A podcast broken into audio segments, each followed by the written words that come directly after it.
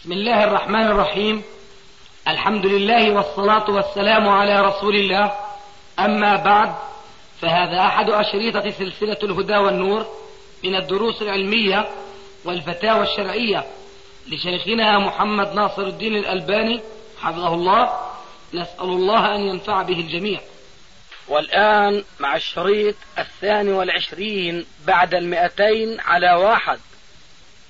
بسم الله الرحمن الرحيم. إخوة الإيمان تم تسجيل هذا الشريط في المستشفى الإسلامي في عمان 7 4 1989 ميلادي 1 رمضان 1409 أثناء مرض شيخنا حفظه الله وأطل في عمره لا بأس عليه. بحكم الله عز وجل كما قال تعالى آه شو الآية؟ يا أيها الذين آمنوا استجيبوا لله وللرسول. إذا دعاكم لما يحييكم.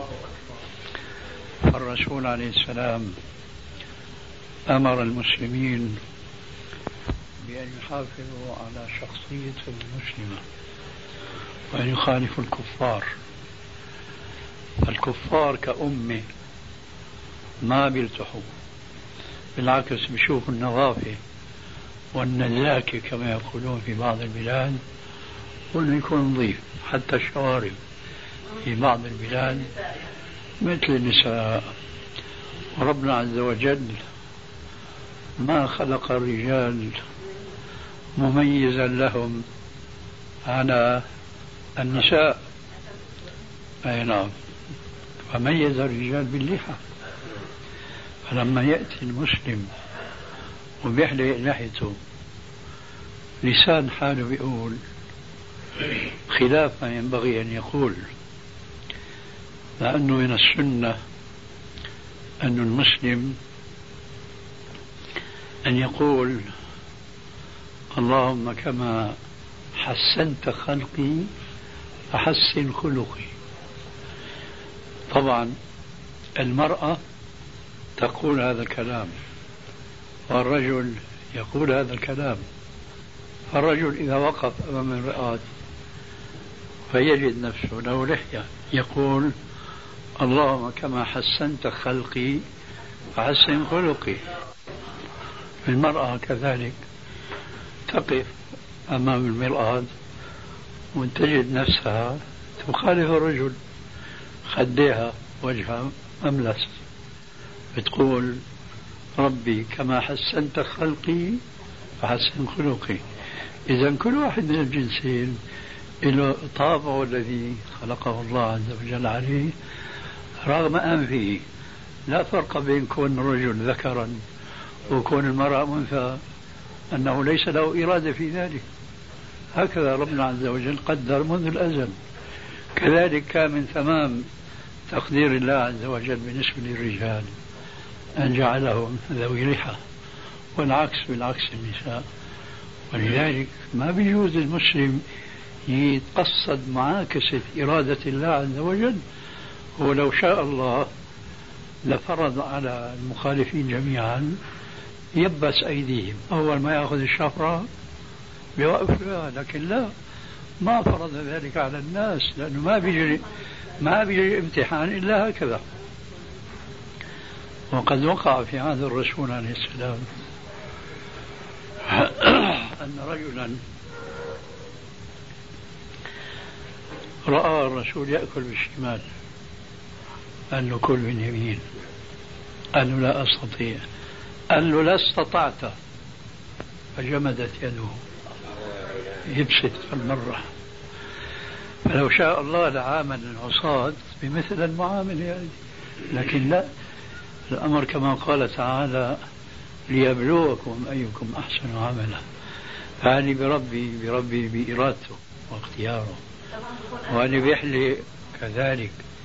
هاني بربي له أجر هاني بيحلي عليه وزر. ولذلك قال عليه السلام حف الشارب وعفوا اللحى وخالفوا اليهود والنصارى. المخالف ها؟ حف وحف من هون. طرف الشفا. إيه غلط. هذا هذا غلو يعني. حف الشارب حتى ما ينزل الشارب على الأنف إيه، على الفم. وأعفوا اللحى وخالفوا اليهود والنصارى. اليهود والنصارى كأمة بيحلقوا. فما لازم يغش الإنسان يقول إيه؟ هاي النصارى في أوروبا كثير من الشباب عم يرخوا لحاهم. نقول نعم لكن هذه الكثرة كنقطة سوداء في الجلد الأبيض. النصارى كأمة كلهم حليين ولذلك تفننوا بإيجاد الشفرات اللي بتسهل على الواحد منهم أنه يرتكب المعصية بأسهل طريق والعياذ بالله. لازم كل يوم آه. لازم كل يوم شوف هنا العبرة أن يقع فيها المسلمون المبتلون بحلق اللحى. كما قلبوا وضع رجل فحلقوا اللحية تشبها بالنساء. كمان قلبوا الأمر في التزين يوم الجمعة. يوم الجمعة مأمور المسلم قبل أن يحضر الصلاة أنه يشوف أحسن ثيابه ويطيب من طيب ولو لم يجد إلا من طيب أهله إلى آخره. اليوم أكثر المسلمين كيف يتزينون؟ يروح على المسجد على نظيف. ملمعين ملمعين أشكل من هيك الحجاج. بيروح الواحد بينفق أموال أموال طائلة وبتعب حاله يقف على عرفات يبات في المزدلفة يأتي إلى منى هناك بده يتحلل. الشرع بيقول اللهم اغفر للمحلقين اللهم اغفر للمحلقين. اللهم اغفر للمحلقين قالوا وللمقصرين قال وللمقصرين بيقصد بقى المحلقين محلقي الرأس. شايف هي أفضل درجة. شو بيسووا دول الناس بقى؟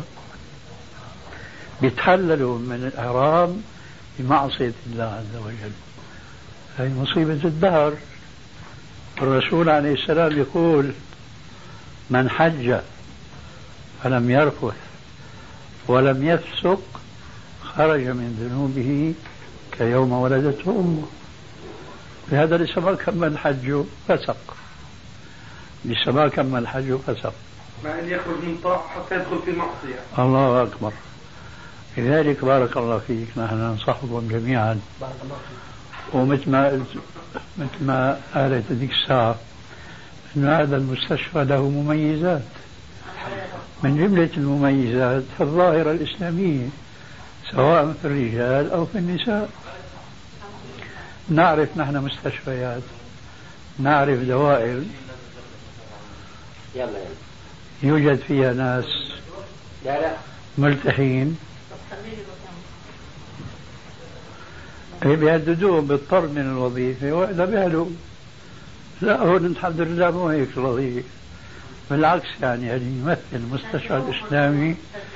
هو لإيش؟ برب لهجته وأنا أرجو الله لكما أن يوفقكما لطاعة الله ورسوله. تجدهم الناس إذا قلت له يا أخي اللحية واجبة ويجب عليك أنك تطلقها لأن فيها إثما لمخالفتك أمر نبيك وكذا قلت يا أخي الله أقول ما تشددوا علينا. قلت سبحان الله من اللي بيتشدد صارحة والرب راعيها ولا كل يوم تجيبها الصابونة وتحط وتجيبها الشفرة وتجرحها وكالونيا ومش عارف شو. أيهما الذي يشدد أكثر؟ الله أكبر. قلب الحقائق عجيبة.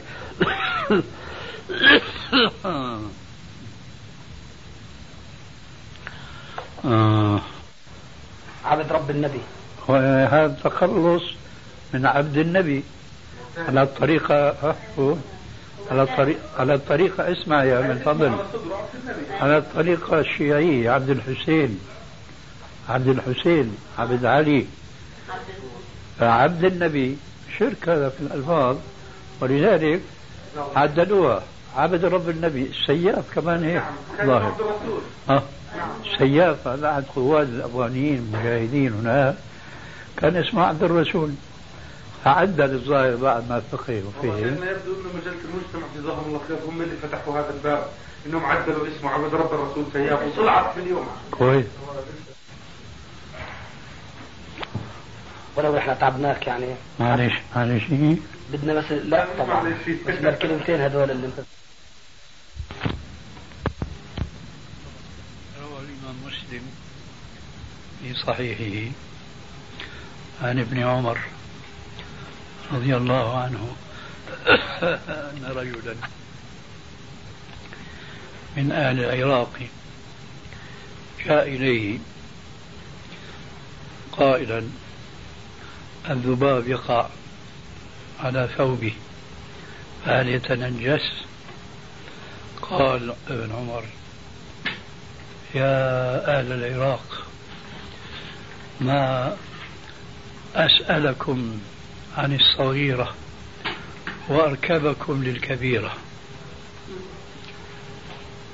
قتلتم ابن رسول الله صلى الله عليه وآله وسلم ثم تسأل الذباب يقع على الثوب يتنجس أم لا؟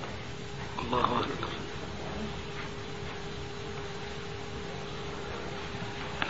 سمعت رسول الله صلى الله عليه وسلم ويشير إلى جهة العراق. الفتنة ها هنا الفتنة ها هنا الفتنة ها هنا وهناك يخرج قرن الشيطان. جزاك الله خير. السلام عليكم ورحمة الله وبركاته. هيا إبراهيم؟ هيا سيدو ما شاء الله. كيف حالك؟ الله يبارك فيك. أهلا. ها أنت شبهك هذا عمل حادث امبارح يا الله يجزيك الخير يا شيخنا. كيف حالك؟ سلم حالك؟ سلم سيدو ها؟ تسأل أنا ما بديش اسلم آه. بديش اسلم قلت له ها؟ امبارح الزحمه إبراهيم روح رد رد على روح. يلا قول للشيخ شو بدك تقول للشيخ؟ شو عم آه طيب بعدين. لا بأس عليك مش تقول لا بأس عليك. آه؟ يلا. الجهل الذي أودى بهم إلى محاربة السنة. باسم القرآن. أن الرسول عليه السلام لما قال لأصحابه الكرام من أحب لقاء الله أحب الله لقاءه. ومن كره لقاء الله كره الله لقاءه. قالوا له يا رسول الله وأينا يحب الموت؟ قال ليس ذاك إنما هو حينما يحضر الأجل ويرى مقامه في الجنة أو في النار. فمن كان من أهل الجنة ورأى مقامه أقبل على الله وأحب لقاءه. والعكس والعكس شوف هذا الجاهل كم هو عريق بالجهل. بعد ما يرفع رأسه وراس المسلمين بمثل هذه الأحاديث المطابقة. لطبيعة النفوس التي فطرها الله عز وجل عليها. ويجي بيقول الله. حديث التردد شيخنا بجوز ما جابه ولا يمكن يجيبه. ولا ولا بدندن حوله. نعم. الله أكبر. صريح في المسألة يعني. يكره الموت. وأكره كرم مساءته الله أكبر. شيخنا اسم هذا الجاهل. إيش اسمه؟ هذا؟ خليها مستورة. خليها مستورة. الله يا شيخنا. خليها مستورة. الله المستعان كيف حالكم؟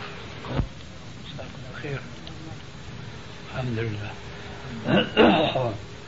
الحمد لله الشيخ اليوم أحسن من المرة الحمد لله جينا يعني الله يتمم لكم الشفاء والعافية. آمين يا رب.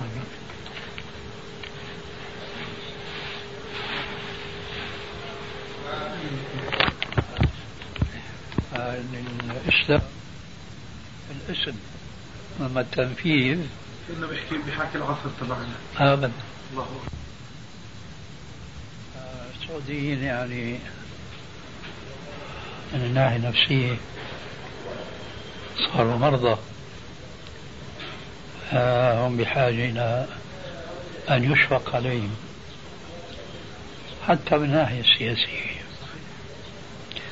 فضلا عن الناحية الدينية.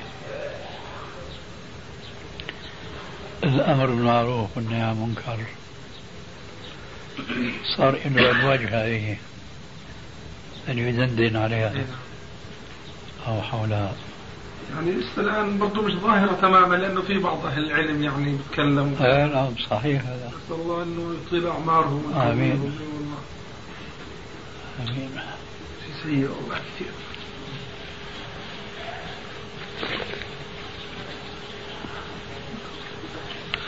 وأذكر أني عندما كنت مدرسا جلست سأمان سأمان من السأم سئيم يعني.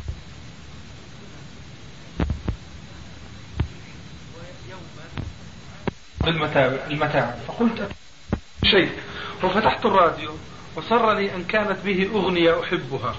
وما كنت أمضي مع الأبيات والألحان. طرق الباب طالب أشرف على أشرف على رسالته. وخيل إلي أني أستطيع السماع مع وجوده ولكنه أقسم علي أن أغلق الراديو. ورأيت إكراما له أن ألبي رغبته وأكملت وحدي بعض كلمات الأغنية. أينما أينما أينما يدعى ظلاما يا رفيق الليل أين؟ إن نور الله في قلبي وهذا ما أراه وصاح الطالب ما هذا؟ قلت له كل يغني في الأنام بليلة إنني أعني شيئا آخر. قال أما تعلم أن الغناء حرام كله؟ قلت له ما أعلم هذا. ثم أقبلت عليه بجد أقول له إن الإسلام ليس دينا إقليميا لكم وحدكم إن لكم فقها بدويا ضيق النطاق وعندما تضعونه مع الإسلام في كفة واحدة وتقولون هذه الصفقة لا ينفصل أحدها عن الآخر فستطيش كفة الإسلام وينصرف الناس عنه أعوذ بالله. أعوذ بالله.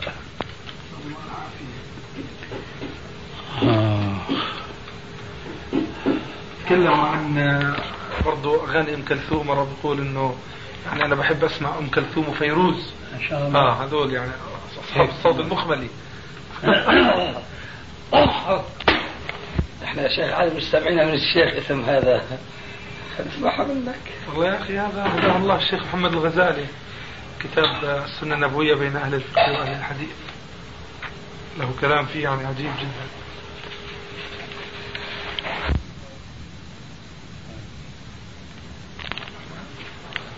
والله كنت الشيخ عن اللي بعض ما حدث اليوم.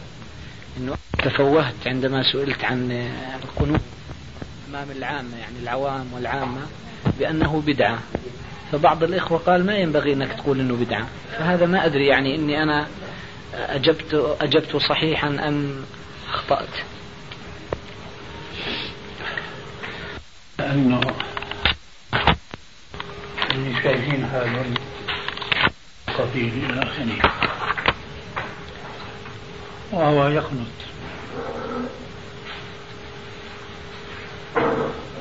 أتفاجئ بكلمة بدعة هو لا يعرف شو معنى بدعة هذا خطأ في الأسلوب. لذلك يعدل عن كلمة بدعة. هي عبارة أخرى تعبر بها عن الواقع. تقول أنه هذا القنوت لم يثبت عن الرسول عليه السلام ولا عن السلف الصالح. الذين انتقدوك من بعض الإخوان انتقدوك في أسلوبك وليس في قصدك. تفضل شيخنا. بالنسبة عن الشيخ أحمد ديدات شيخنا يعني بقول البعض يعني وسألنا عن منهجه. وإن شاء الله طبعا بكون من المناهج الطيبة الجيدة. فبقول بعض الناس إنه مش مهم يعني المنهج يعني المهم الحمد لله إنه مسلم مبرع للكفار كذا. فلو تبين لنا هذه يا شيخنا الله يجزيك الخير. نحن الحقيقة نرجو أن يكون الشيخ أحمد هذا على المنهج السلفي القديم الذي يؤمن بالله ويعبده حق عبادته.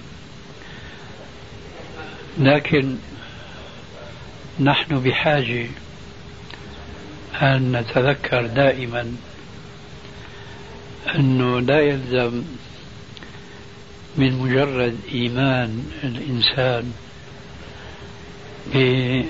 وجود خالق لهذا الكون أن يصبح بذلك مؤمنا. لابد أن يتحقق هناك شرطان أساسيان. الشرط الأول أن يشهد أن لا إله إلا الله. والشرط الثاني أن محمد رسول الله.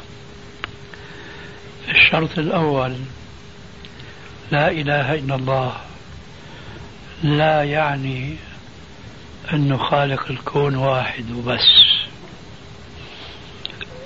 لأنه قد يجتمع في الإنسان إيمان وكفر. قد يجتمع في الإنسان إيمان وكفر. الذي يقول لا إله إلا الله محمد رسول الله. طبعا هذا القول له لوازم. مرتبطة هذه اللوازم مع هاتين الشهادتين. فإذا تصورنا مسلما يشهد أن لا إله إلا الله وأن محمد رسول الله لكن بيقول أن القرآن ناقص.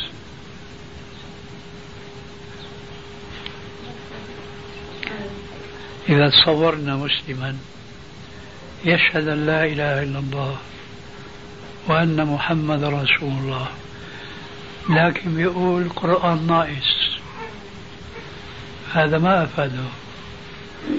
شهادة لا إله إلا الله. لأنه مثل العسل صبينا عليه حامض. أفسد العسل. وهكذا يجتمع في الإنسان إيمان وكفر. يجتمع في الإنسان إيمان وكفر. لذلك قال تعالى في حق المشركين الأولين وما يؤمن أكثرهم بالله إلا وهم مشركون. الآية هي تعطينا أن الأقوام دون مؤمنين لكن في الوقت نفسه هم مشركون. فهمتي وما يؤمن أكثرهم بالله إلا والحال هم مشركون. فإذا يجتمع في الإنسان إيمان وكفر. ضربنا لك مثال. لا ما نعم هذا تشبيه. بس ضربنا لك مثال. في إنسان يشهد أن لا إله إلا الله محمد رسول الله لكن القرآن ناقص. هذا كفر هذا شرك لكن هو بيآمن بالله وبرسول الله. فصدق عليه قوله تعالى وما يؤمن أكثرهم بالله إلا وهم مشركون. لدقة الموضوع وهو أنه يجتمع في الإنسان إيمان وكفر إيمان أو توحيد وشرك أكثر الناس حتى في هذا الزمان يصدق عليهم قول رب الأنام وما يؤمن أكثرهم بالله إلا وهم مشركون. خلينا بقى هلا ندخل للواقع.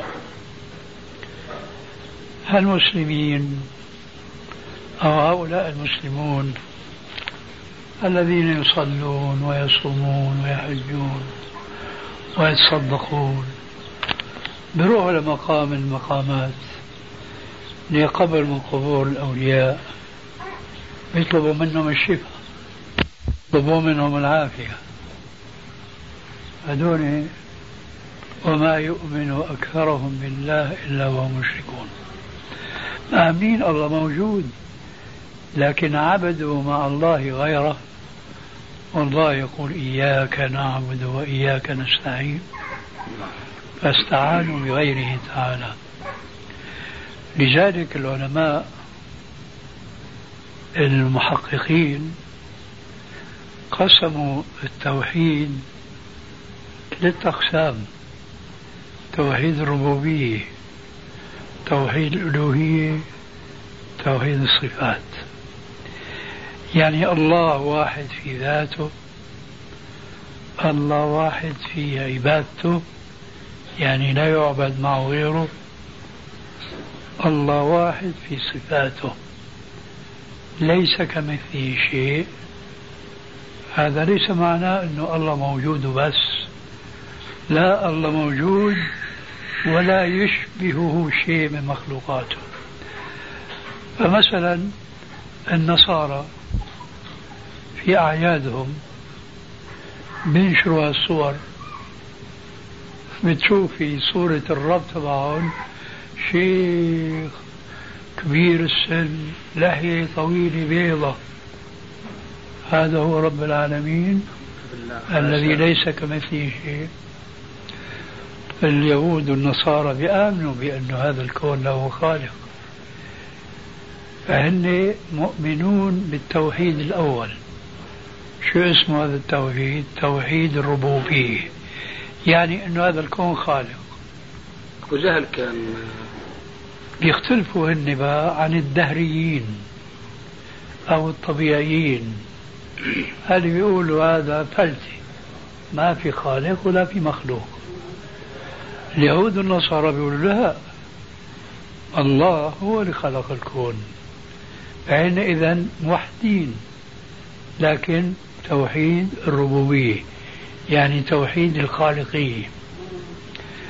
لكن نجي توحيد الألوهية.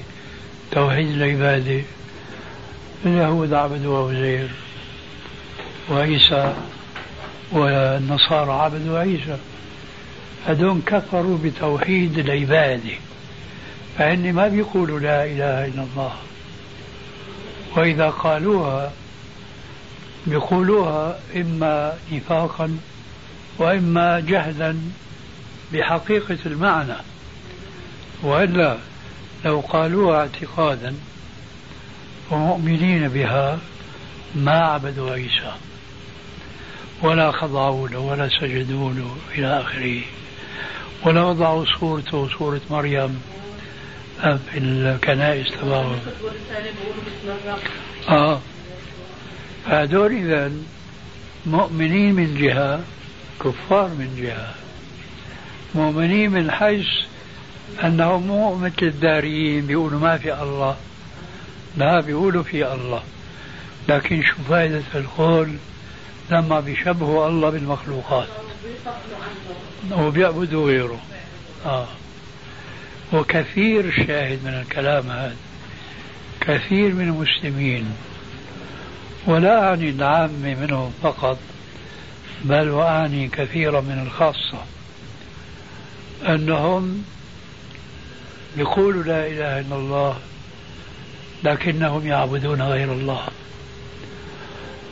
وبيكفروا بالله من ناحية الصفات. هلا مثلا نحن نعرف أن كثيرين منهم غير اللي أشرنا إليهم أنه بيدعوا الموتى والصالحين. وبيخضعوا لهم ويصلوا عندهم وإلى بيقولوا الله موجود في كل مكان. الله أكبر من كل شيء أكبر من كل شيء. وكان ولا شيء معه. شلون حشرته به الكون حتى بيقول قائلهم آه، وما الله في التمثال إلا كثلجة بها الماء. تدري الفرق بين الثلج والماء. هيك الله عند هؤلاء. هذا كفر. الله أكبر من كل شيء. وأكبر من كل شيء. وكان ولا شيء معه. شلون حشرتوا به الكون حتى بيقول قائلهم وما الله في التمثال إلا كثلجة بها الماء. تقدر الفرق بين الثلج والماء؟ هيك الله عند هؤلاء. هذا كفر. إن الله في القرآن الكريم غني عن العالمين. يعني حصروا في الكون مثل دودة القز دودة الحرير بتلف على نفسها تحشر نفسها بتنخلي بتموت. إن الله غني عن العالمين. هذول مؤمنين من جهة كفار من جهة. لذلك نحن في الواقع بهمنا أن هذا الشيخ أحمد جزاه الله خيرا. قائم بواجب كبير. لكن هذا الواجب وهذا الجهاد إنما يفيده إذا كان يؤمن بالله ربا واحدا أي ذاتا واحدا. ومعبودا واحدا. ليس المقصود بأنه معبود واحد بمعنى أنه لا يصلي إلا له. لا لو نادى الخضر في الضيق ما عبد الله وحده لأنه نداء عباده. قال عليه السلام الدعاء هو العبادة. فنحن نرجو أن يكون قد درس في بلاده التوحيد الصحيح فيكون موحدا لله في ذاته. موحدا لله في عبادته موحدا لله عز وجل في صفاته. ثلاثة. حين ذلك يكون جهاده لعله نستطيع أن نقول قام بواجب أخل به جميع المشايخ. الله أكبر. أي أيوة والله. الله يجزيه الخير. الله يبارك فيك يا شيخنا. الله يبارك لنا في عمرك إن شاء الله. الله. تفضل شيخي توحيد الربوبية المقصود منه أن يعتقد المسلم اعتقادا جازما أن خالق هذا الكون بما فيه واحد في ذاته. ليس له ند. عليكم السلام. وليس له شريك. المجوس بيعتقدوا أنه في إلهين. إله خالق الشر وإله خالق الخير. هذول أشركوا في توحيد الربوبية. عرفتي فإذا المسلم لا سمح الله.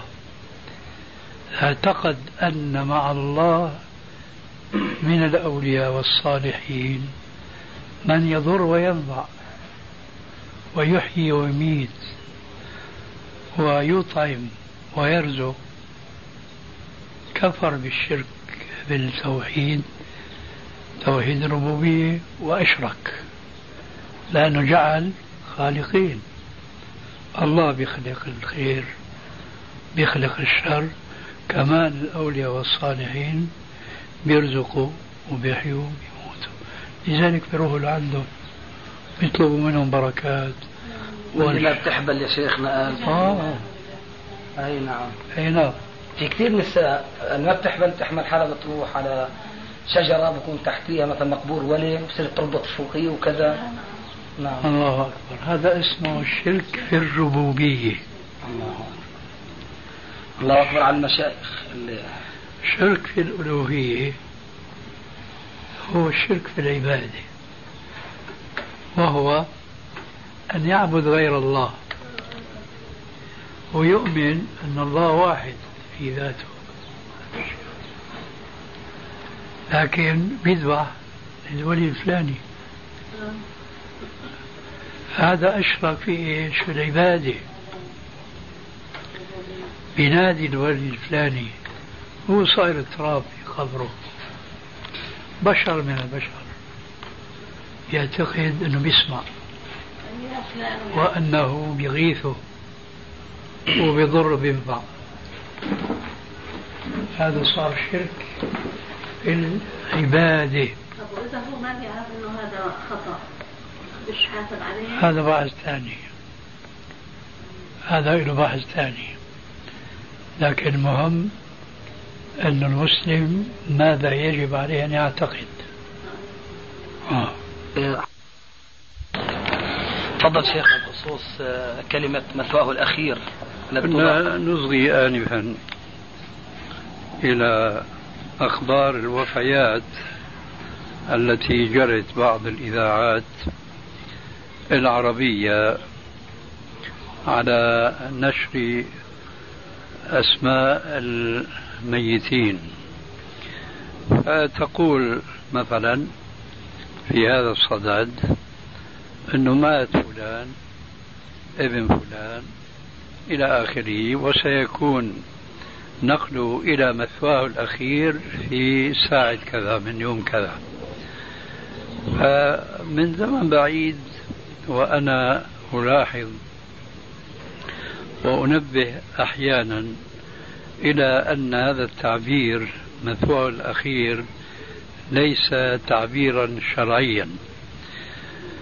وذلك لأن هذا التعبير يصلح أن يصدر من المؤمن الذي آه، يؤمن بالبعث والنشور ومن الملحد الذي لا يؤمن بالبعث والنشور لكن هذا التعبير إذا كان صادرا من المؤمن يكون قاصرا بخلاف ما إذا كان صادرا من الملحد فهو يعبر عن إلحاده لأنه لا يؤمن أن بعد هذا المثوى والمأوى الأخير حياة أخرى. ولما كان معلوما في يجب أن يتميز في أقواله وفي أفعاله عن المخالفين له في أفكاره وفي عقائده كان ينبغي أيضا عليه أن يجتنب مثل هذا التعبير الموهم لإنكار البعث والنشور. فينبغي مثلا أن يقال مثواه الأخير في القبر. لابد من القيد لكن أو إلى البرزخ أو ما شابه ذلك من التعابير لكن هذا القيد هو أشبه ما يكون بما أسميه أحيانا بترقيع الكلام. وهذا الترقيع ليس من الآداب الإسلامية لأنه قد جاءنا أحاديث نبوية صحيحة آه، تأمرنا وتؤدبنا بأن لا نقول كلاما نضطر بعد التلفظ به إلى تأويله أي على حد تعبيره تعبيره إلى ترقيعه. من ذلك قوله عليه السلام إياك وما يعتذر منه. وقوله الآخر قوله الآخر لا تكلمن بكلام تعتذر به عند الناس.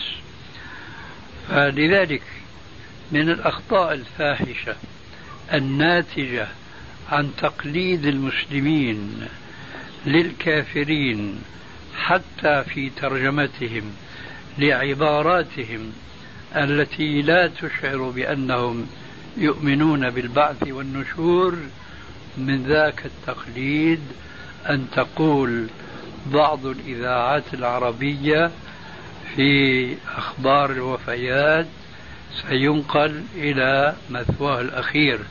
ليس هذا هو مثوى الأموات. المثوى الأخير وإنما المثوى الأخير كما قال ربنا عز وجل في القرآن الكريم فريق في الجنة وفريق في السعير.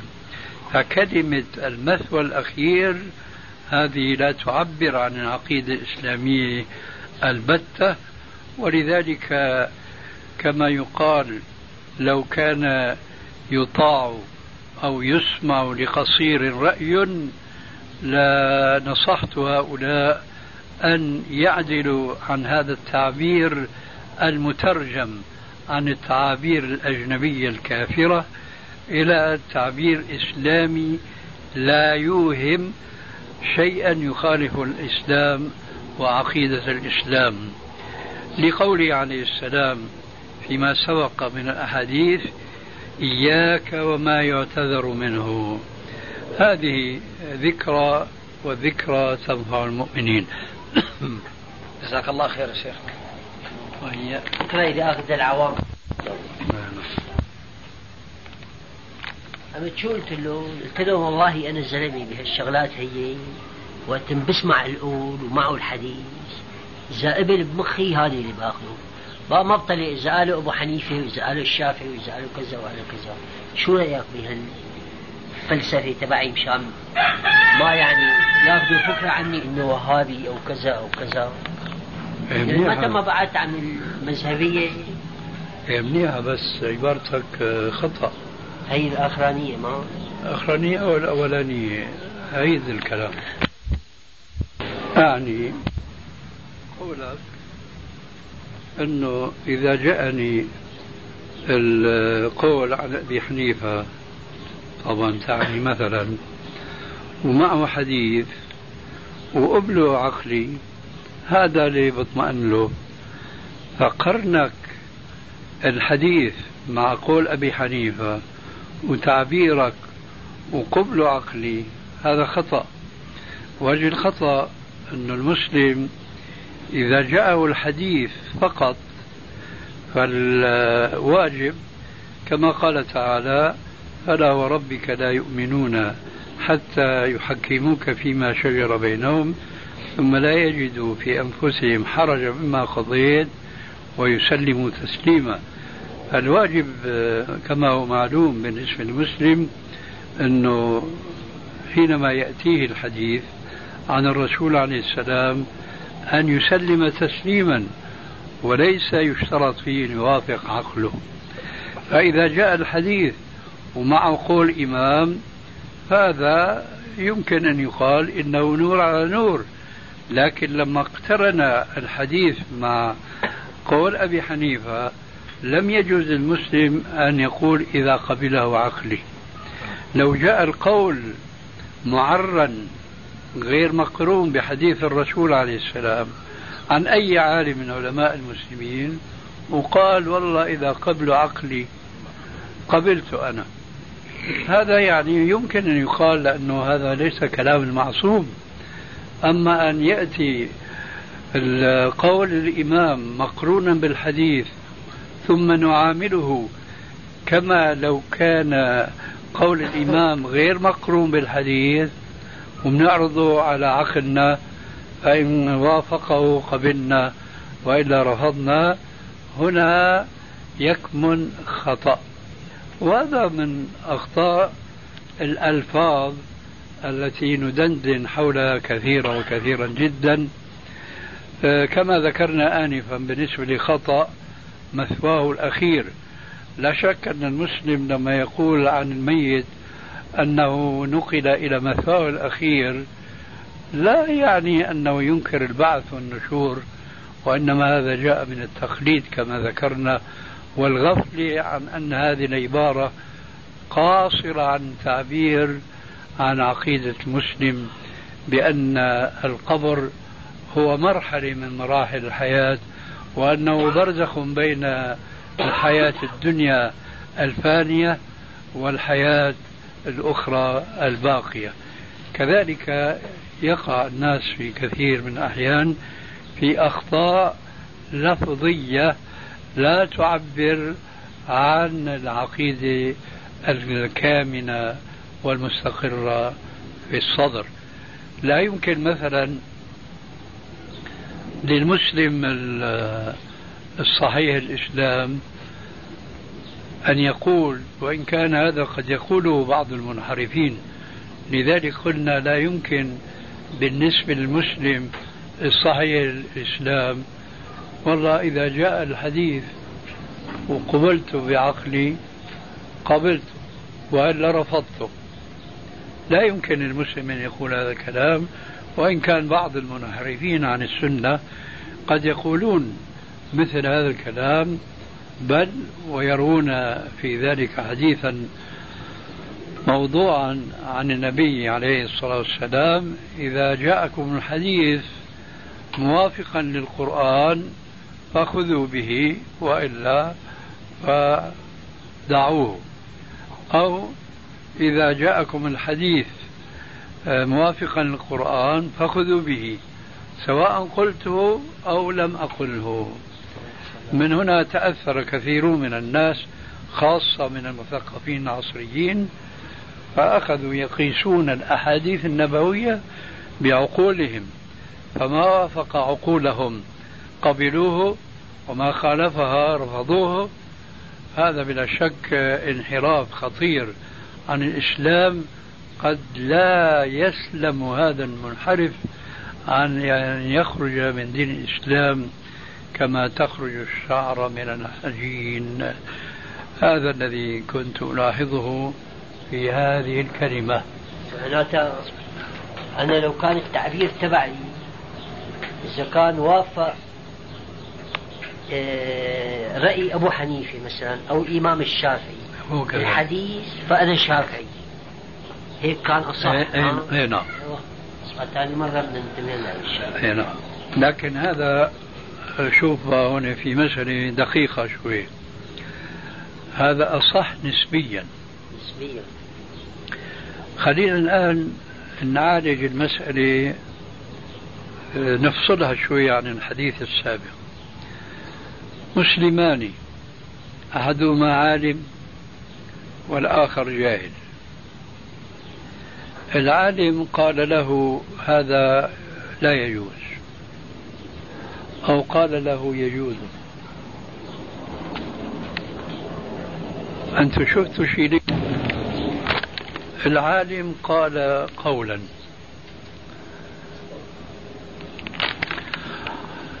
فقال هذا العامي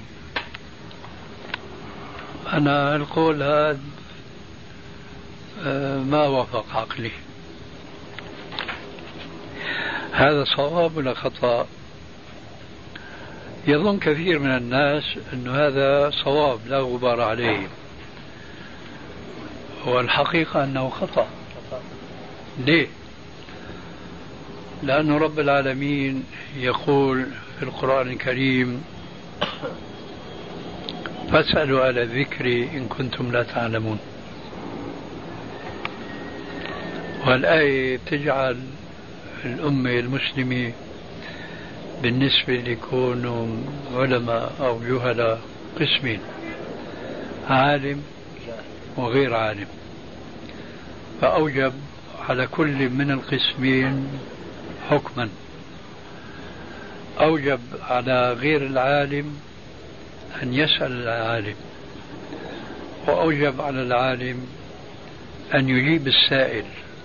كما قال عليه السلام من سئل عن علم فكتمه ألجم يوم القيامة بلجام من نار فليس هناك آه، قسم ثالث هذا القسم الثالث هو الذي نحن بصدده وهو غير عالم لكن ما اقتنع بقول العالم. هذا شو حكمه؟ ما في له حكم. فاسألوا أهل الذكر إن كنتم لا تعلمون. يجب أن تقبل حكم العالم إلا إذا كان عندك أنت دليل ضد هذا القول. حينئذ أنت ما بتكون جاهل. حينئذ ما بتكون أنت جاهل. ما دام أنه عندك دليل هذا الدليل يسوغ لك أن ترد قول هذا العالم وإن كان هو أعلم منك بصورة عامة. لكن بخصوص هذا السؤال فأنت ما دام معك الدليل جاز لك رفض قول ذلك العالم. أما أنت ما عندك أي شيء. أنت أولا جاهل وثانيا ما عندك دليل فإذا قول ذلك العالم مقدم على جهلك أنت وقولك أنه ما دخل في عقلي آه، قول هذا العالم. لذلك نحن نشوف أن السلف الصالح كانوا مربيين على ضوء هذه الآية الكريمة. كيف؟ عندنا قصة آه، ذلك الصحابي الذي كان في سرية أرسلها الرسول عليه السلام لمقاتلة الكفار فجرح كثير منهم أحد هؤلاء الجرحى آه، أصبح محتلما سأل من حوله هل يجدون له رخصة في أن لا يغتسل؟ قالوا له لا لا بد لك من الاغتسال.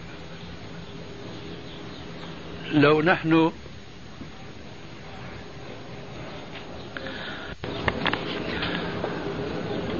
لو نحن الآن قسنا هالقصة هي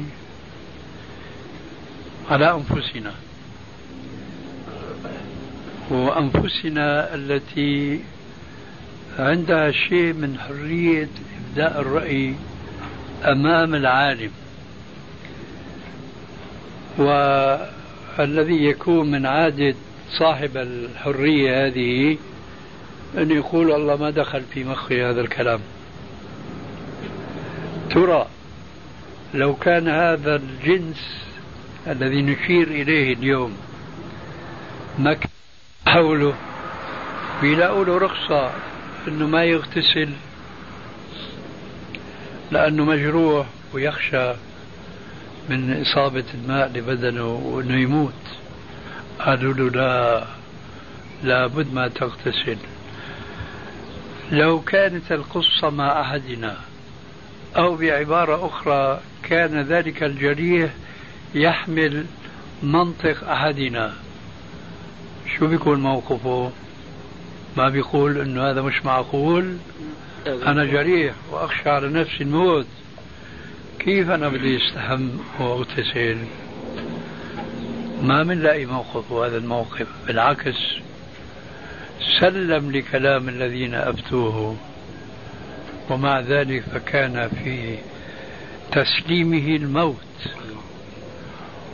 ولما جاء خبره إلى النبي صلى الله عليه وسلم دعا الذين أفتوه بقوله عليه السلام قتلوه قاتلهم الله ألا سألوا حين جهلوا فإنما شفاء العي سؤال. نحن نأخذ من هذه القصة فائدتين هامتين. أن الجاهل ليس له إلا أن يتبع العالم. سواء كان يعني فتوى العالم طابقت مخه ولا لا. الفائدة الثانية أن العالم يجب أن لا يتسرع في إصدار الفتوى وأن يتورع عن التهجم عليها خشية أن يكون أو أن تكون فتواه سبب ضلال المفتى أو هلاكه. ذلك معنى قولي عن حين جهلوا فإنما شفاء العي سؤال إنما كان يكفيه أن يضرب بكفيه الصعيد. وبس. وأيضا هنا نأخذ فائدة ثالثة. وهي أن العالم كلما كان أكثر اطلاعا على السنة كلما كان أقرب صوابا لأن السنة تفصل القرآن الكريم تفصيلا. يحتاج الإنسان أحيانا إلى استعمال الرأي والاجتهاد المبني على القواعد والأصول الشرعية ولكن الاجتهاد معرض للخطأ ومعرض للصواب. فبقدر ما عنده من السنة كثرة يستغني بها عن استعمال القياس كثرة. وكلما كانت آه، السنة مادتها عنده قليلة كلما اضطر إلى استعمال الرأي والقياس كثيرا وكثيرا جدا ولا بد حين ذاك أن يتعرض للخطأ من أجل ذلك نلاحظ في الأئمة الأربعة أن أحدهم كلما كان أكثر من زملائه حفظا واطلاعا على الحديث كلما كان أكثر إصابة والعكس بالعكس. لذلك كان الإمام أحمد أقربهم إلى السنة. مين؟ السلام عليكم. وعليكم السلام عليكم ورحمة كيف حالك؟ الله يبارك فيك. فما دمت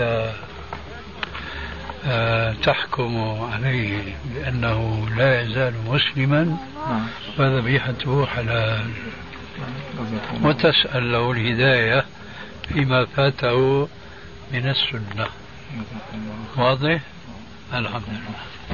كيفكم؟ الأشياء التي يجب فيها الدم إذا لم يفعلها الحاج في الحج هي محصورة وهي حلق الرأس والتمتع أو القران وفي شيء ثالث الآن ما يحضرني أما الناس يتوسعون جدا في هذه القضية ويجيبون على كل خطأ وعلى كل نسك يتركه الإنسان ساهيا أو عامدا وهذا ليس له أصل في السنة. أستاذي من لم يصلي ركعتين في مزدلفة ما حكم الحج؟ لم يصلي ركعتين تقصد فجر. يعني لم يصلي الفجر. نعم. إذا ماذا سوى ماذا فعل؟ ذهب إلى منى مباشرة بعد النفرة من عرفات. أيوة. يعني ما تعمد تأخر وصلاة الفجر في المزدلفة. نعم. ليس له حج. ليس له حج كما لو ترك الوقوف في عرفة. نعم. أي نعم. لأن الحديث يقرأ في حديث واحد أي نعم. من, من صلى صلاتنا هذه معنا وكان قد وقف في عرفة ساعة من ليل أو نهار فقد تم حجه وقضى تفته أستاذ يلا. آه، آه، هنا الاستواء صفة ذاتية ولا فعلية؟ الاستواء فعل. فعل. اي نعم. حديث ما من نبي إلا وراء الغنم. صحيح الله يجزيك يلا أهلا أهلا أهلا كيف حالك؟ سلمك الله وحشتنا والله كيف حالك؟ الحمد لله رب الله يجزيكم الخير وعليكم السلام أهلا شيخ كيف الصحة؟ كيف حالك؟ بسم الله الرحمن الرحيم الحمد لله رب العالمين والصلاة والسلام على سيد المرسلين أما بعد فما هو حكم الشرع الحنيف بما نراه من بعض إخواننا المنتسبين إلى السنة في بعض البلاد إذ أسسوا أحزابا وتنظيمات وجبهات إسلامية لمواجهة القوى المعادية للإسلام كما يقولون. وبخاصة أنهم يستدلون أحيانا بقاعدة فقهية تقول ما لا يتم الواجب إلا به فهو واجب فهل هناك أدلة شرعية من كتاب ربنا سبحانه وتعالى وسنة نبينا صلى الله عليه وسلم تجيز لهم مثل هذا التحزب أفيدونا نفع الله بكم وبارك فيكم وجزاكم خيرا.